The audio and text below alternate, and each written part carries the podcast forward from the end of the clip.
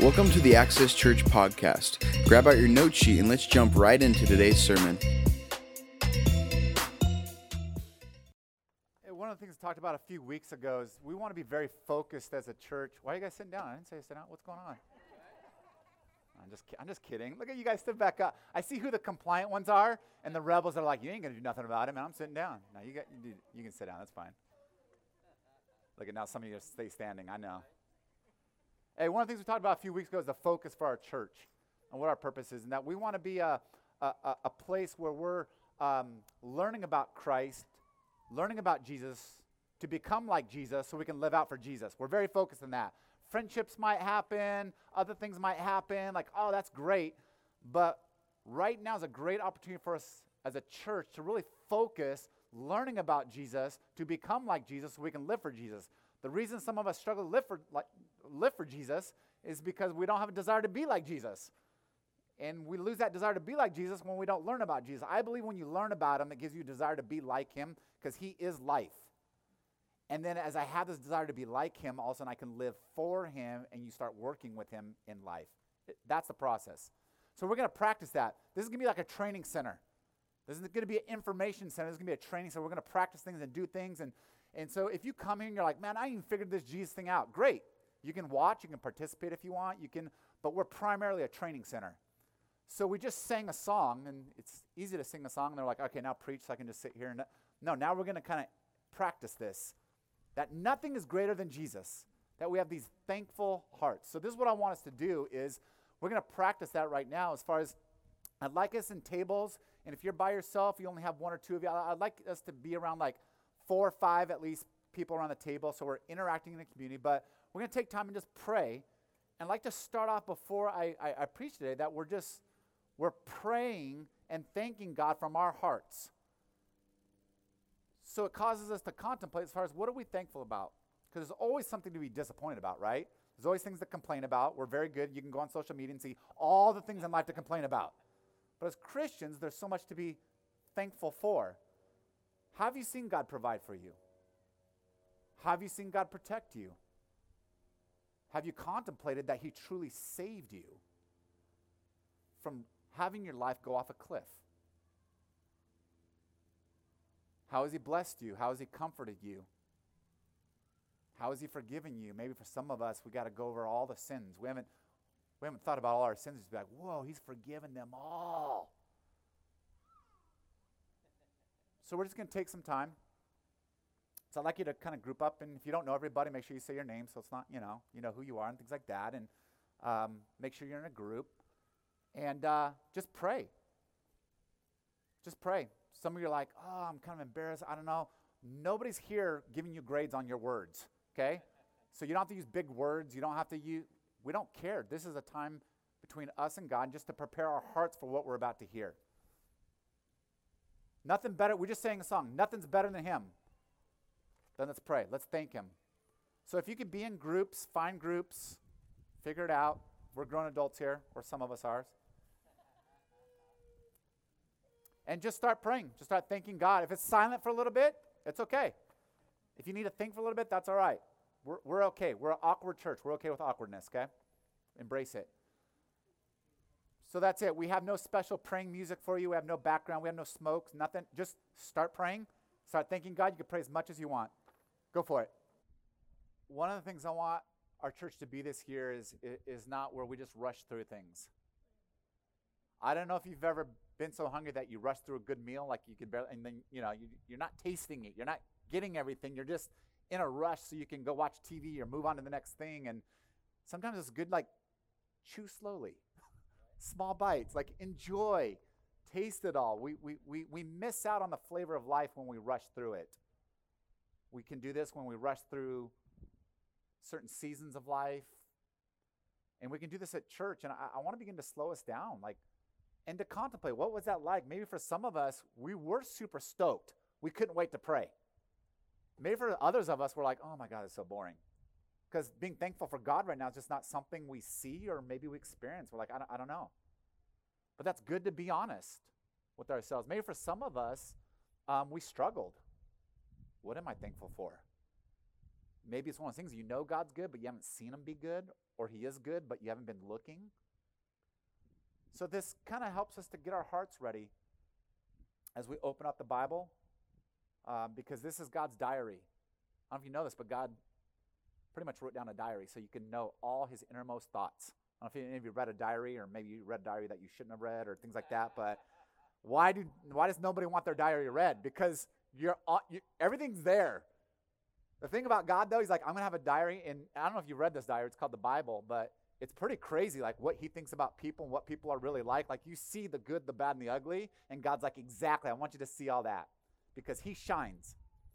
And so we're going to be opening that, and hopefully through this, our hearts will be a little bit more thankful with who He is as we read this passage. We're going to be in John chapter 11. If you want to grab your Bibles again on our app, you can um, open up the Bible, or if you want to download the Bible, or these there's these things called books. I don't know if you've heard of those, but they're made out of wood, and we make paper, and you can open it, and you can mark it, and things like that. Everyone's different, so. John 11 is where we're going to be. I'm going to attempt to go through the whole chapter and try to not keep us here till 1 o'clock. So that will be a miracle like the resurrection itself. So see if I can do that. Uh, the first 10 chapters, just so you know, there is a, uh, uh, these books are written with a, um, with an order, with a concept. Um, and so the first 10 chapters go over the first two years, almost three years of Jesus' life. I don't know if you know that. 10 chapters cover about three years of Jesus' life. From chapter 11 through the end of the book is really about uh, a week or so. So half the book is three years, the other half is you know, a few weeks. So that's what we're entering into. And the first 10 chapters, Jesus has constantly revealed himself and defended himself. He wants you to read the first 10 chapters because God doesn't mind defending himself. He doesn't mind explaining. You have questions, he has answers. The skeptic asks the question seeking truth. The cynical asks questions never wanting to hear the truth. Make sure you're not a cynic. If you ask a question, then listen for the answer. And so Jesus defends himself, shows himself, reveals himself, proves himself to be God, the only person in history who doesn't talk about God, but claims to be God and isn't crazy. And he proved it over and over and over again. And he's ultimately going to prove it in a few weeks through his death and resurrection. We'll get there. We'll get there. But now he transitions. So the first 10 chapters, he's defending himself, revealing himself. Now he transitions and it gets very intimate. Obviously, we know he's going to sacrifice himself, but these next few weeks, he's going to strengthen those who follow him. He's defending, he's been defending himself with people who don't want to follow him, trying to recruit, trying to get them to understand. But now he's going to pretty much rally around those that are following him and are going to start the early church in Acts, and he's going to strengthen them in a few different ways. And it starts here in chapter 11. So, Jesus, we come before you now, and I pray that you give us eyes to see, ears to hear, and a heart to receive. This time that we have with you is always the most important time. It's more important than our education. It's more important than our stock portfolio. It's more important than our income. It's more important than our health. It's more important than politics.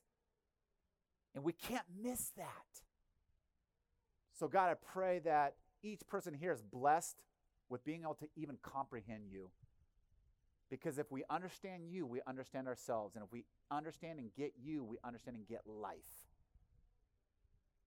Pray this in your name, Jesus. Amen.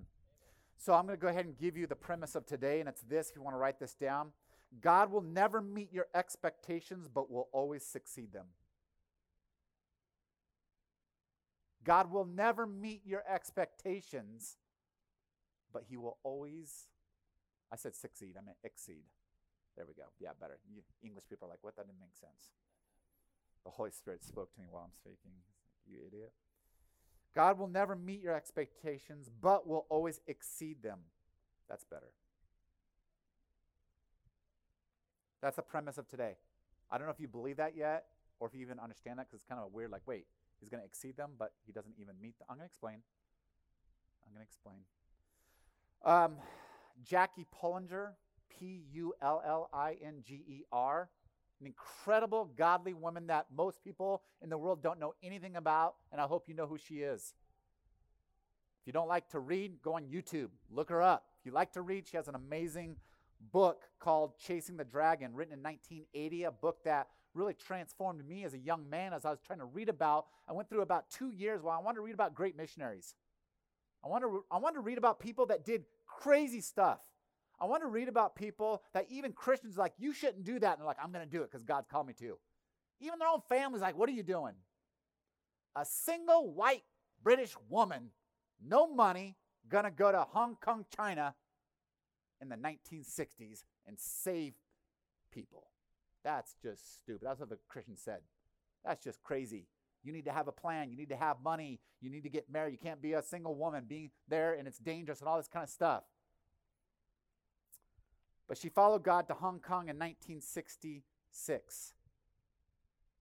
Now, some of you might be saying, well, come on, she went to a British colony at the time. She didn't go like to hardcore China. She went to, you know, Hong Kong. And, well, God didn't send her to a safe place in Hong Kong. She went to what's called the Walled City. It doesn't exist anymore. In the 1990s, they tore it down. At the time, it was six square miles. Prostitution, drugs, the Triad Gang ruled that area. It was very well known. Police didn't go there. If you called, they did not show up. That was the area. And God said, Yeah, I'm not going to call you to the British colony. That's the nice suburban, nice area, and go witness there. You're going to go there. And that's what she did. Now, some of you are like, Oh, but God probably used, like, she probably was an amazing theologian. Her degree was in music.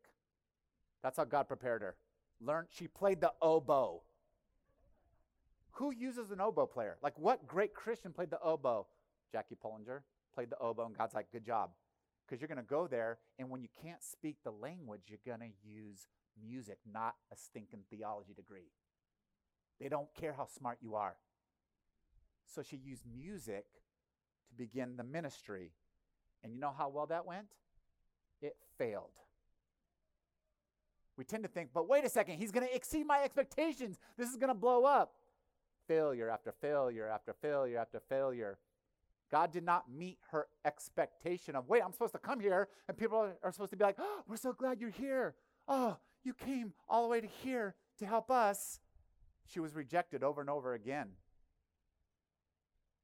Why does God do it? Why does God not meet our expectation? Because He has to transform us. Because our expectations are in two ways. One is they're either wrong or they're misplaced.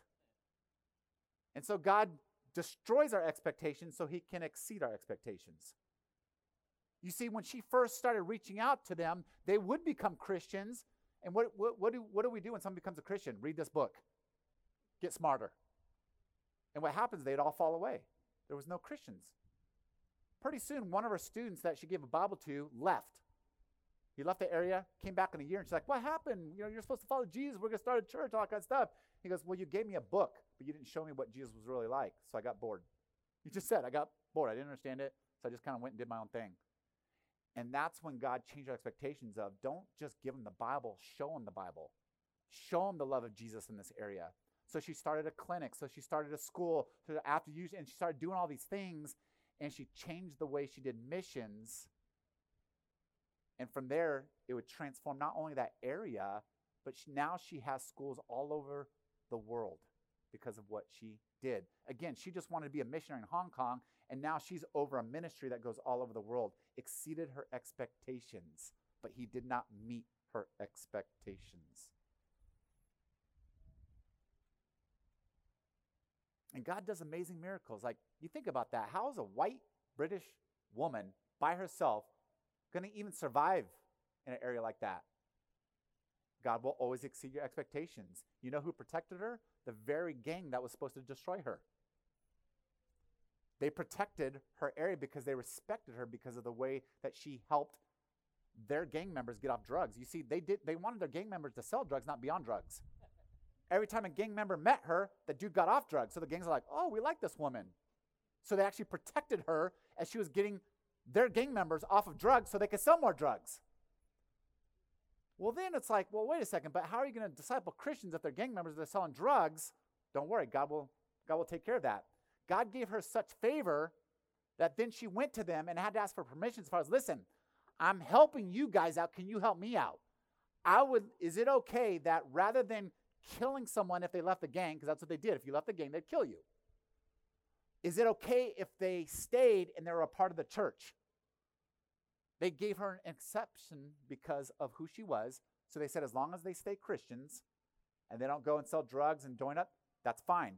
So then they actually protected her and they actually helped her, and she began to save person after person in that gang. And that was the downfall of that area and why the government eventually tore it down.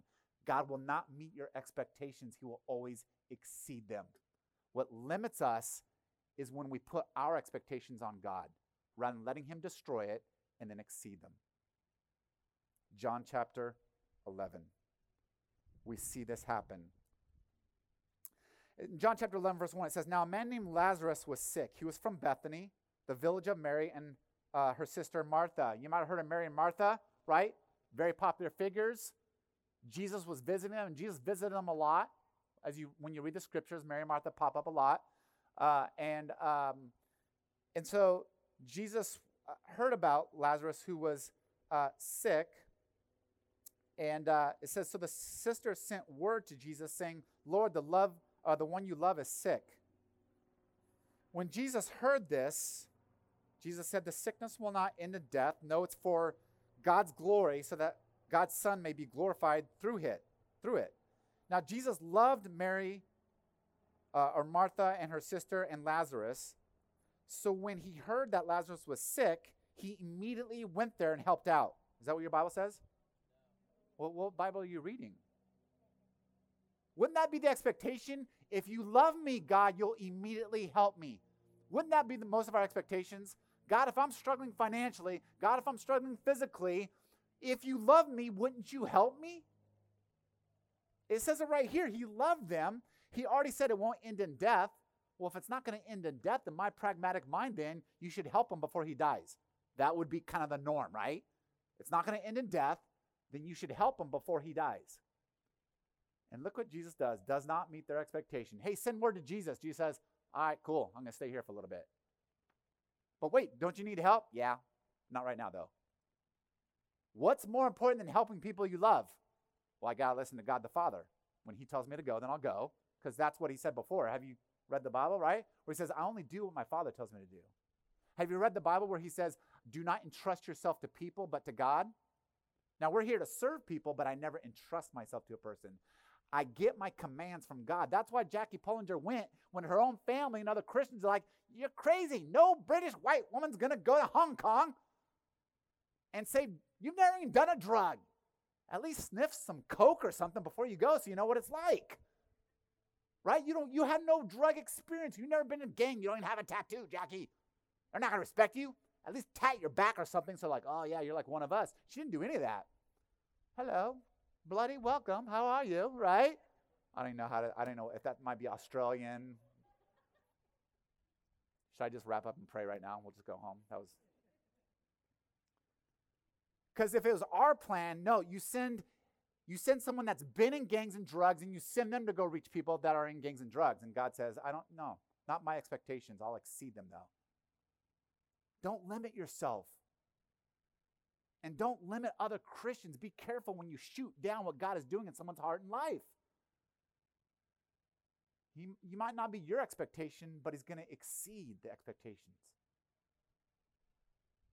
Well, let me read the Bible for what it says rather than what I would like it to say. How about that? So when he heard Lazarus was sick, he stayed where he was for two more days. Jump down to verse 17. Because after that, then he goes on and he's going to exceed their expectations. It says in verse 17 on his arrival, Jesus found that Lazarus had already been in the tomb for four days. And just so you know, there's detail written, written in the Bible and facts to give you absolute certainty. So it wasn't like, well, maybe he was just like knocked out for a little bit. Maybe he was just like, no, four days in a tomb, you're dead. That's why the Bible writes a lot of facts, is because faith is not absent of facts. Faith is built on facts. We don't follow something where there's no facts and we're just like, oh, I hope there's a God And the Bible says, no, we can be as factual as you want. I'll give you the city, I'll give you the date, I'll give you the person. And books that aren't built on facts, right? When you read philosophy books in college, you read all these, you know, books of other religion and philosophy, they, they're absent of an incredible amount of facts. I studied philosophy in college, where they're like, there's the Bible that's a philosophy, there's the Bhagavad Gita that's a philosophy. And I'm like, whoa, whoa, whoa, whoa, no, do not compare the Bible and of ancient religion, things like that, because they're absent of facts, even though they're great stories. So the Bible wants you to know the dude was dead. Four days, buried, boom. So don't come up with any other conjectures, right? So now Bethany was less than two miles from Jerusalem, and many Jews had come to Martha and Mary to comfort them in the loss of their brother. When Martha heard that Jesus was coming, she went out to meet him, but Mary stayed at home. Whoa. You see, we go through a grieving time when God doesn't meet our expectations. When God didn't meet expectations with your kids or grandkids, your family, or maybe in your marriage, or maybe with your finances, or maybe your, your career, or maybe with your health, right? We have all these expectations of God. And what happens sometimes it's tough to interact with God when you feel like He did not meet my expectations. Martha went out, and what did Mary do? You go talk to Him. I'm going to stay here. That's significant. A little passive aggressive. Have you ever been passive aggressive with God? Yeah, I know you're not going to admit it here, but we do that, right? Oh, you don't answer my prayers? I'm not going to church. Oh, you don't bless me? I'm not going to pray to you. That's passive aggressive. Now, some of us are like, no, I'm aggressive aggressive. I just flat out, right? Isn't it great to see honesty in the Bible? Jesus loved Mary, and Mary loved Jesus, but she was struggling with them because you didn't meet my expectations. She stayed home. Hmm, I'll show you. I'm not going to go out and meet you. And Martha's like, but Martha was honest. She said, Lord, if you had been here, my brother would not have died. But check this out. But I know that even God will give you whatever you ask for. And Jesus said to her, Your brother will rise again. and Martha said, Well, I know he will rise again in the resurrection at the last day. She still didn't understand what he was going to do. She's like, Oh, I know, rise again someday, but not today.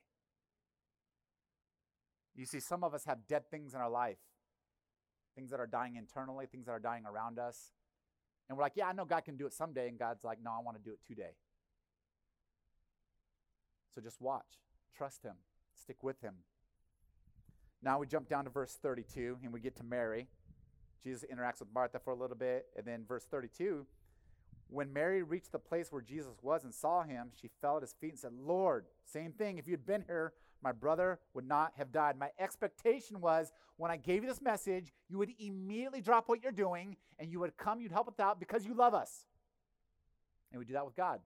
God, because you love me, you should immediately do this, or you should do that, or you should change our country here, you should change my family here, or I shouldn't have to go through this. We all do that, right?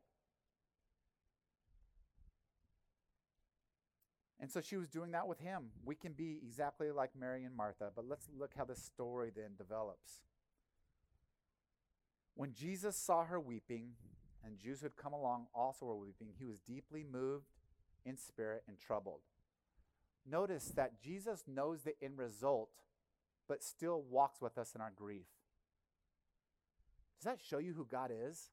That even God knows that there's going to be a resurrection, He's still sad by the destruction and death that we have to go through and that we have to witness. There's an emotional depth to God that even though He's going to raise and do powerful things in your life, He can still walk with you and grieve because He understands that you don't know, always know the end result. And He grieves with us. Jesus then asked in verse 34, Where have you laid him? Come and see, Lord, they replied. If you ever want to memorize a Bible verse and feel good about yourself, this is the shortest verse in the Bible. Jesus wept. Boom. If you say Jesus wept, you just memorize a verse in the Bible. Congratulations. You guys, we got to slow down here because sometimes we we read the Bible too quickly. Jesus wept. Why is Jesus crying if he knows the end result? Because sin, destruction, death, it grieves him because it's not the way it's supposed to be. The things in this world sadden God. There's an emotional depth to God. He's not just this intellectual brain up there floating around. He is a being, different than us, but in some ways like us. Never forget we are created in his image. There's, an, there's, a, there's a depth there.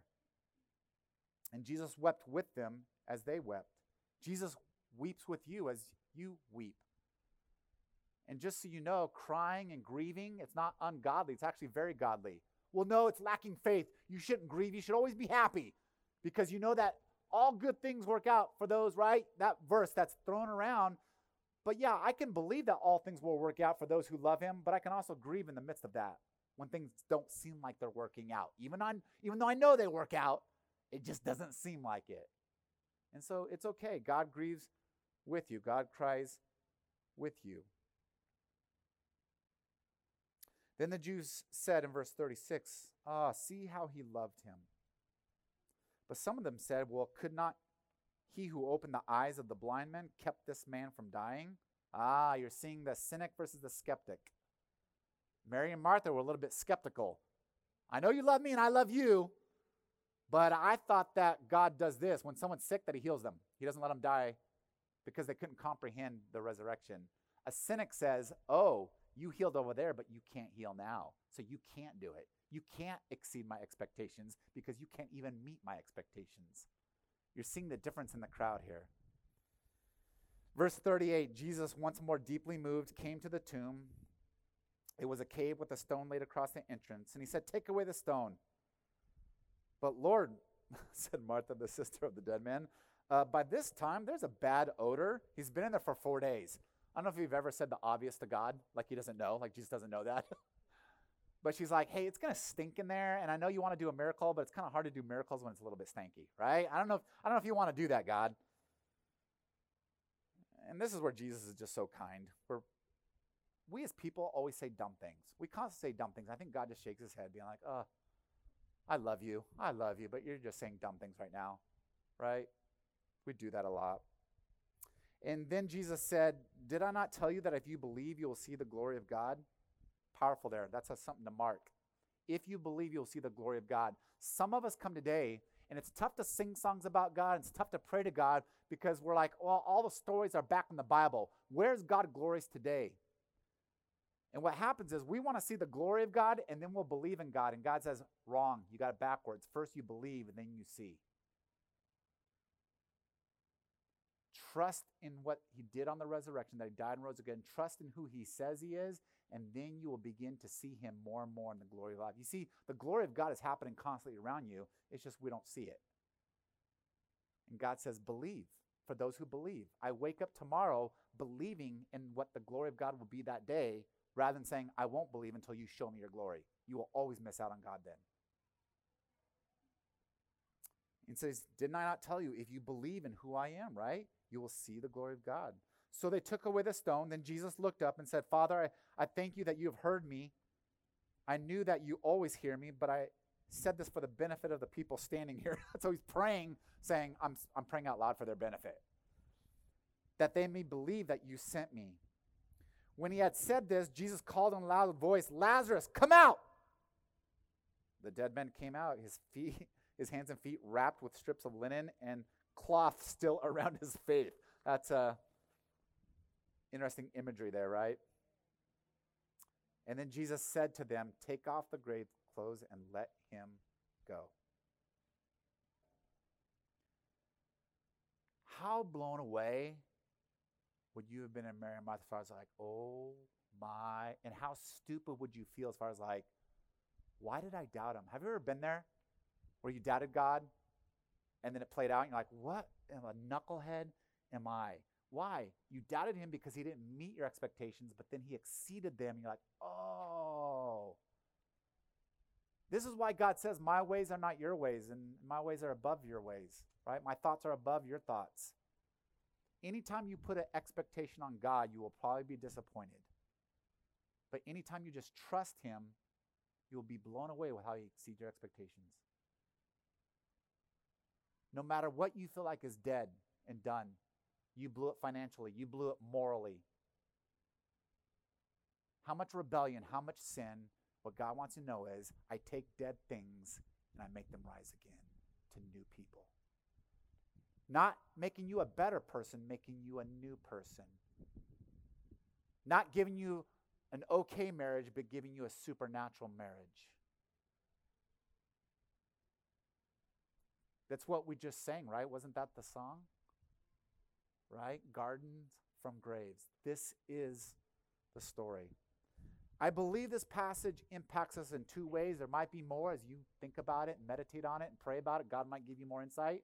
He's, he's given me so far this limited insight that I just want to share with you. Two observations today before we go back into worship.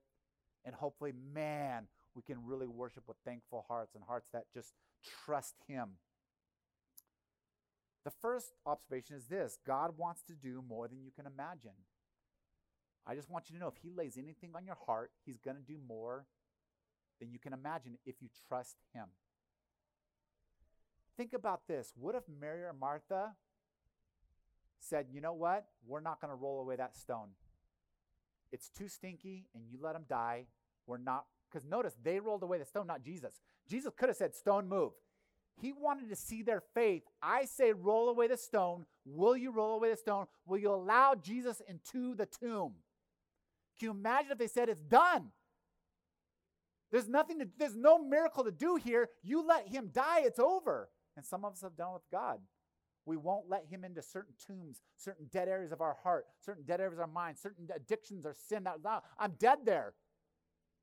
You can't win there. You can't resurrect there. And Jesus says, I need you to trust me. Roll over the stone. Let me in. Let me come in and speak truth. Let me come and bring comfort. Let me bring in other Christians. Let me bring in Christian counseling. Let me bring in the Word of God. And let me resurrect what's dead. And then watch what God does. It'll blow you away if you trust Him. Trust Him with your life. Trust Him with your heart. Trust Him with your mind. Trust Him with your time. Trust Him with your money. Trust Him with your family. Trust Him with your marriage. Let Him come in. There's so many tombs that all of us have. All of us don't have just one tomb, we have like a thousand tombs. And He wants to come in and just keep healing, keep resurrecting, but you got to let Him in. How do I let Him in? You submit. Get rid of your expectations of what God can do. Oh, he does miracles in other people's life, not my life. Get rid of that. Oh, he only starts, he, only, he can only do great ministry if you have a theology degree. Get rid of that. Come on, Jackie Pullinger. Just think of Jackie Pullinger.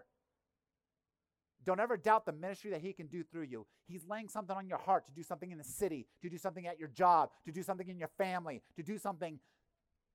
Never limit him of what he wants to do. The second thing is this. The second observation is uh, is this is that we don't just learn about God, but we also want to imitate God. And so notice what Jesus did. I want us to notice what Jesus did as far as living by faith means staying focused on what God wants you to do, not what others expect of you. Let me say that again. Living by faith means doing what God wants you to do, not what others expect you to do. People expected Jesus to stop doing ministry and to go over and help Lazarus, but he only does what the Father tells him to do. And the Father had not released him to leave that ministry yet. Some of us were so limited in our faith because we live out faith according to what others expect of us, rather than what God wants of us. Now, I'm not saying you shouldn't listen to other Christians. I'm not saying that at all. What I'm saying is, but make sure God is your primary voice, not other people. Can you imagine if Jackie would have listened to her parents? What parent wants their daughter by herself going to some area with drugs and gangs? No dad's going to be like, yep, that's what I raised you to do. Good luck.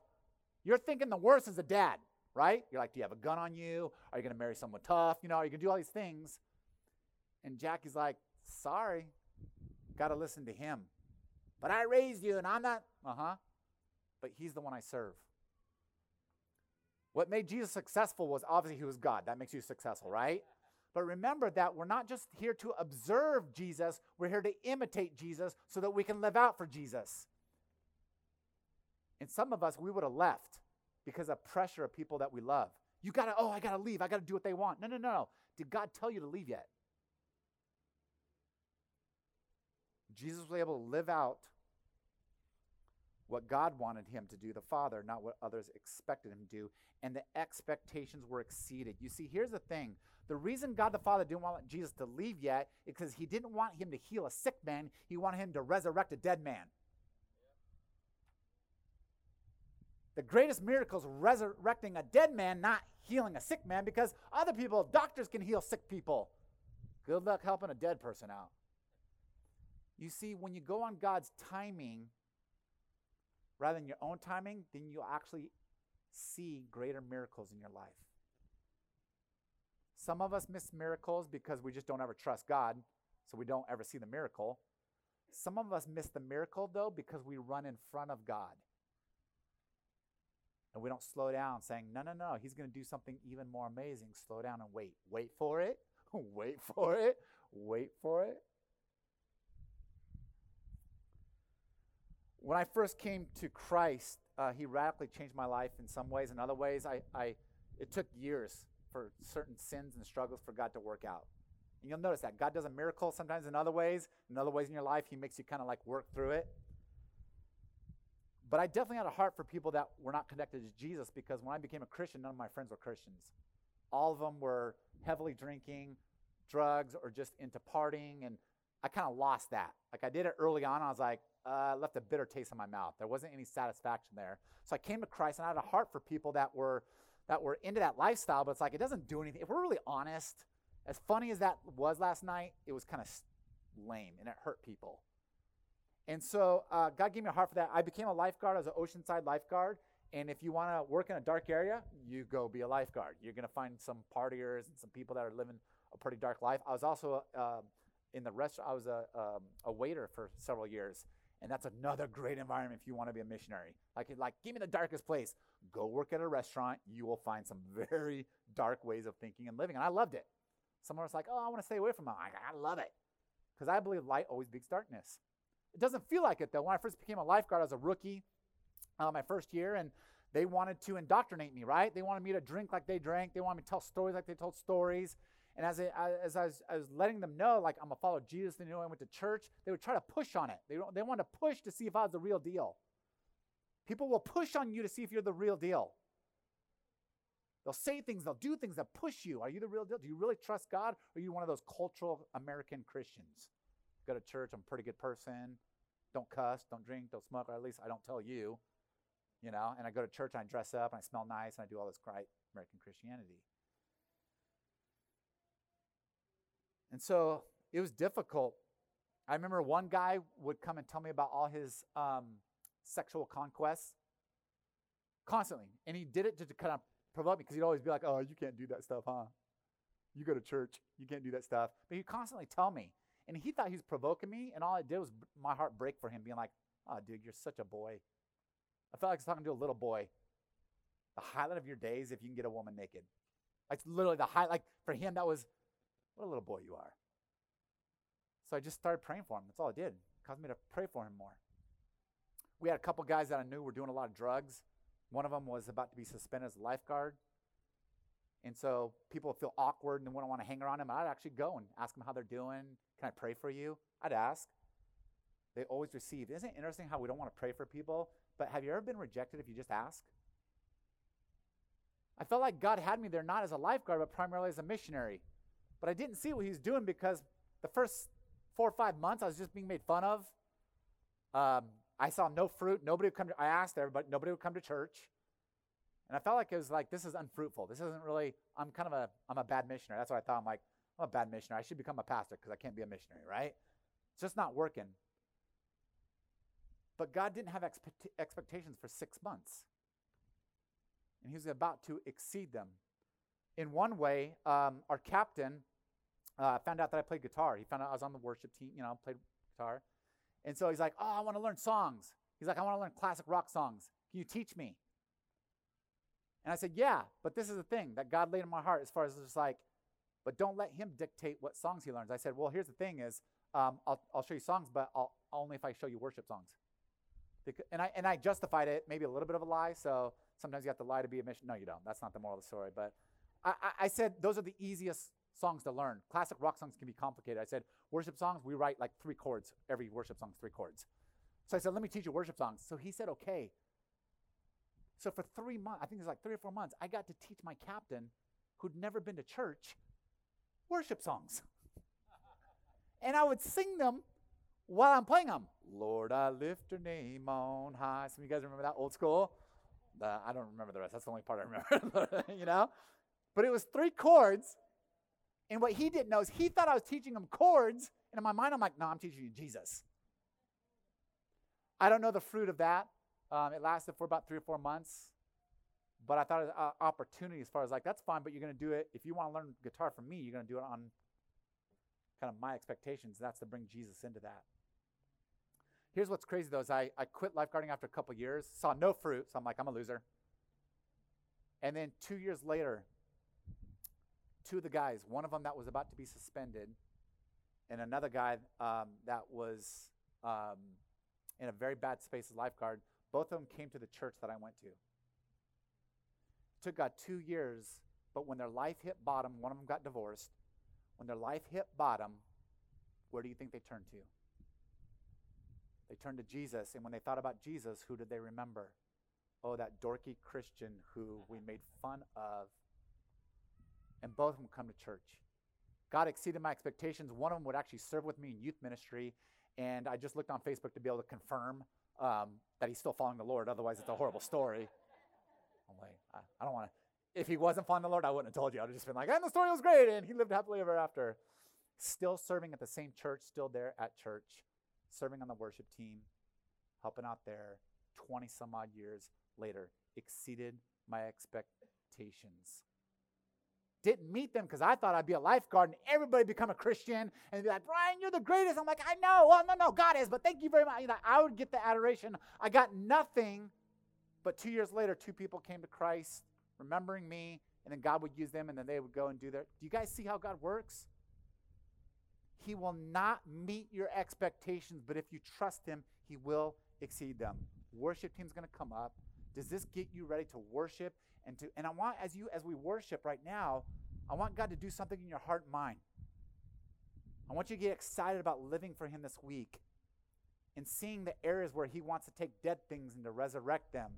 And I also want him to be able to maybe in in your life where you can live out for Jesus being like, you know what? I need to stop listening to people and stop listening to the voice of my own head. I need to listen to the voice of God because maybe he's calling me to something like Jesus and to do and to bring miracles into people's lives but am I listening to his voice? Jesus, um, what we read about today is so powerful.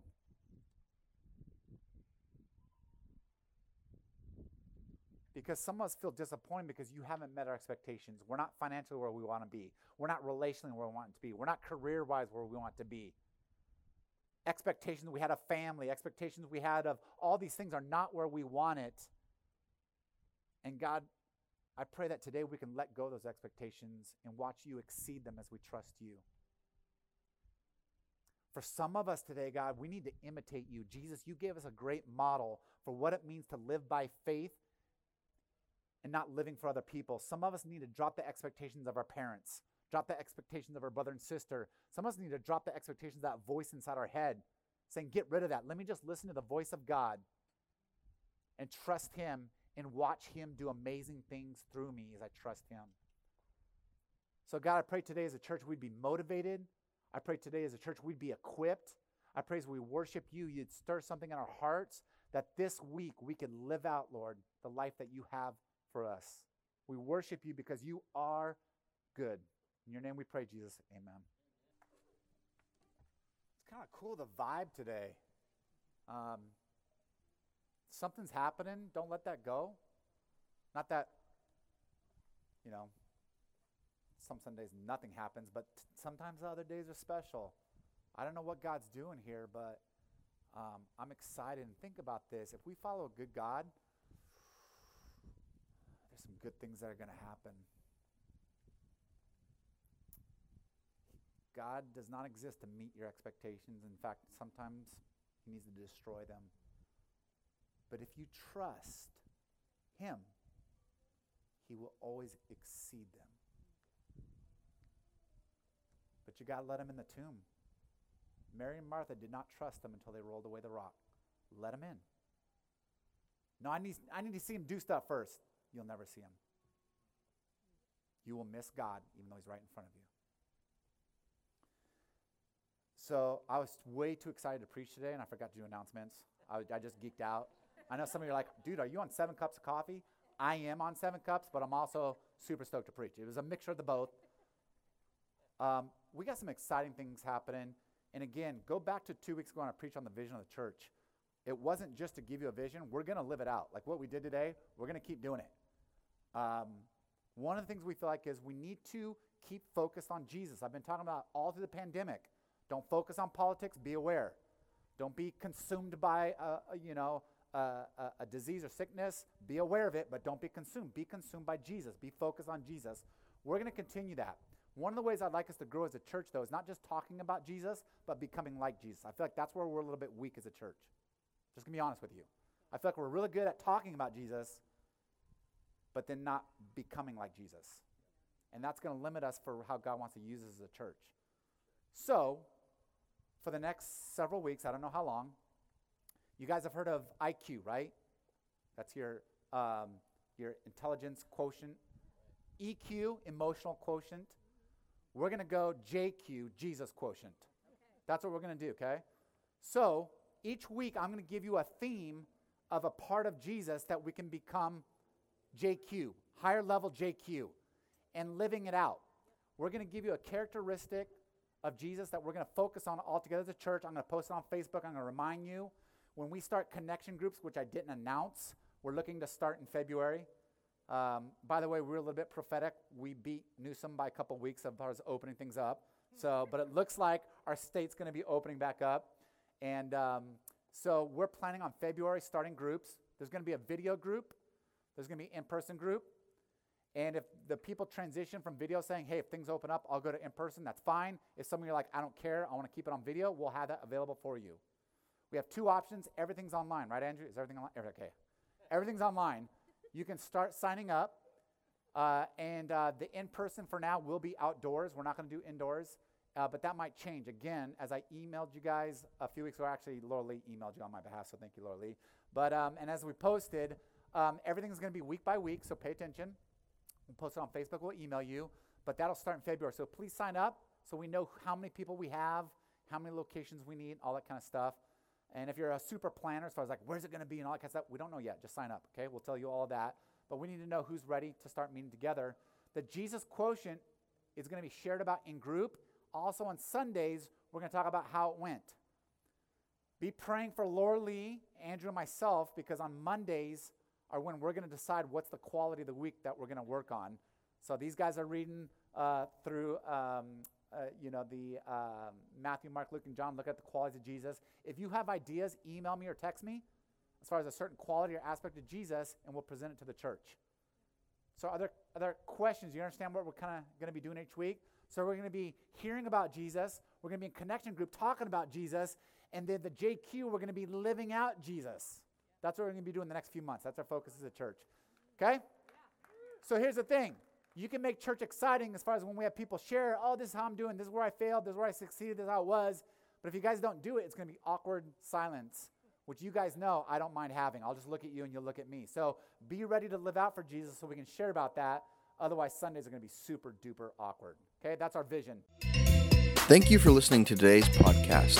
For more information or to get in contact with our pastoral staff, please go to go to accesschurch.com.